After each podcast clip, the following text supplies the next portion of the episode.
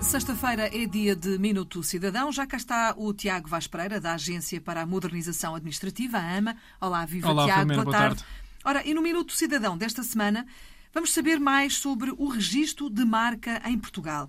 Sei que é um serviço essencial para quem pretende registar uma marca e proteger, por exemplo, a sua empresa, não é? Exatamente. É um processo que implica alguns passos até o registro ser aprovado, mas a boa notícia é que pode ser tudo tratado online. É isto, não é, Tiago? Exatamente, é isso mesmo, Filomena. O pedido de registro de marca ou patente pode ser feito totalmente online e, tal como disseste, é um processo essencial para quem pretende proteger uma marca, uma patente ou um design. É um direito que se obtém sobre uma invenção e que protege essa mesma invenção de ser utilizada, produzida ou, ou até comercializada por outros sem autorização do titular.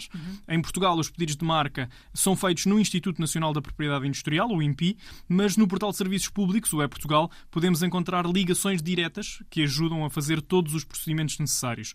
No entanto, Filomena, antes mesmo de se apresentar um pedido de patente, é importante que se certifiquem de que a nova invenção que, pretende, que se pretende submeter está ou não protegida. Para isso, é possível fazer uma pesquisa na base de dados do INPI ou no site EspaçoNet e, se possível, ir mais além e procurar também através de algumas pesquisas no Google para saber se a marca já é ou não do conhecimento público e se já foi comercializada ou descrita em algum documento em Portugal ou em qualquer outro país. No fundo é saber se a marca existe, não é? Olha, e diz-me uma coisa, este registro de marca ou de patente através deste Instituto de que falaste, Nacional da Propriedade Industrial, é válido apenas em Portugal ou fora de Portugal?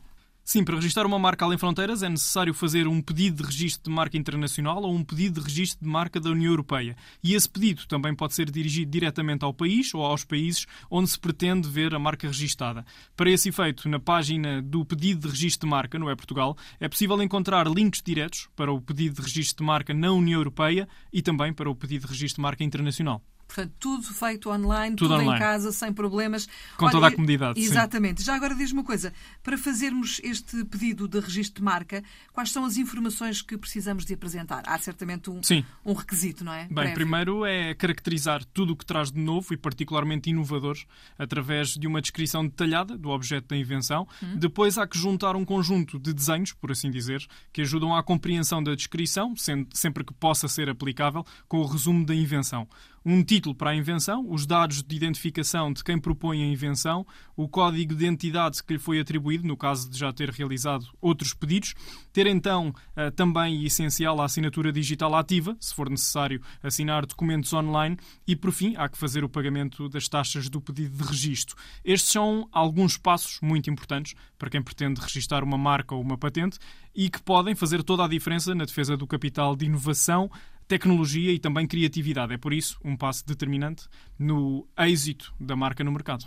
Parece complicado. Na prática não é assim tão Não complicado. é assim tão complicado. Oh, oh, Tiago, existe algum portal onde se possa, por exemplo, acompanhar este processo todo de registro de marca eh, que submetemos? Sim, o Instituto Nacional da Propriedade Industrial tem um serviço de alertas, onde é possível acompanhar o desenvolvimento do processo de uma marca ou patente e sempre que houver uma alteração no pedido, o INPI eh, emite um, um aviso através de e-mail e, portanto, estes alertas servem eh, para depois da concessão do direito os cidadãos consigam eh, acompanhar de uma forma próxima o estado da sua marca ou patente. Só vantagens. Entretanto, quem tiver dúvidas sobre este pedido de registro de marca, onde é que pode consultar mais informações, Tiago? Nesse caso, está tudo no portal de serviços públicos, em eportugal.gov.pt, onde existe a página que tem como título Pedido de Registro de Marca em Portugal, a qual reúne toda a informação e os links úteis sobre o pedido de registro de marca ou patente e também através do site do Instituto Nacional da Propriedade Industrial, que é a entidade que protege e promove a propriedade industrial e que assegura a utilização exclusiva de uma marca, patente ou design. Muito bem. Está feito por hoje. Tiago, obrigada. Obrigado. Para Até a para a semana semana. voltamos ao Minuto Cidadão Obrigado. aqui na Antena 1, sempre a esta hora.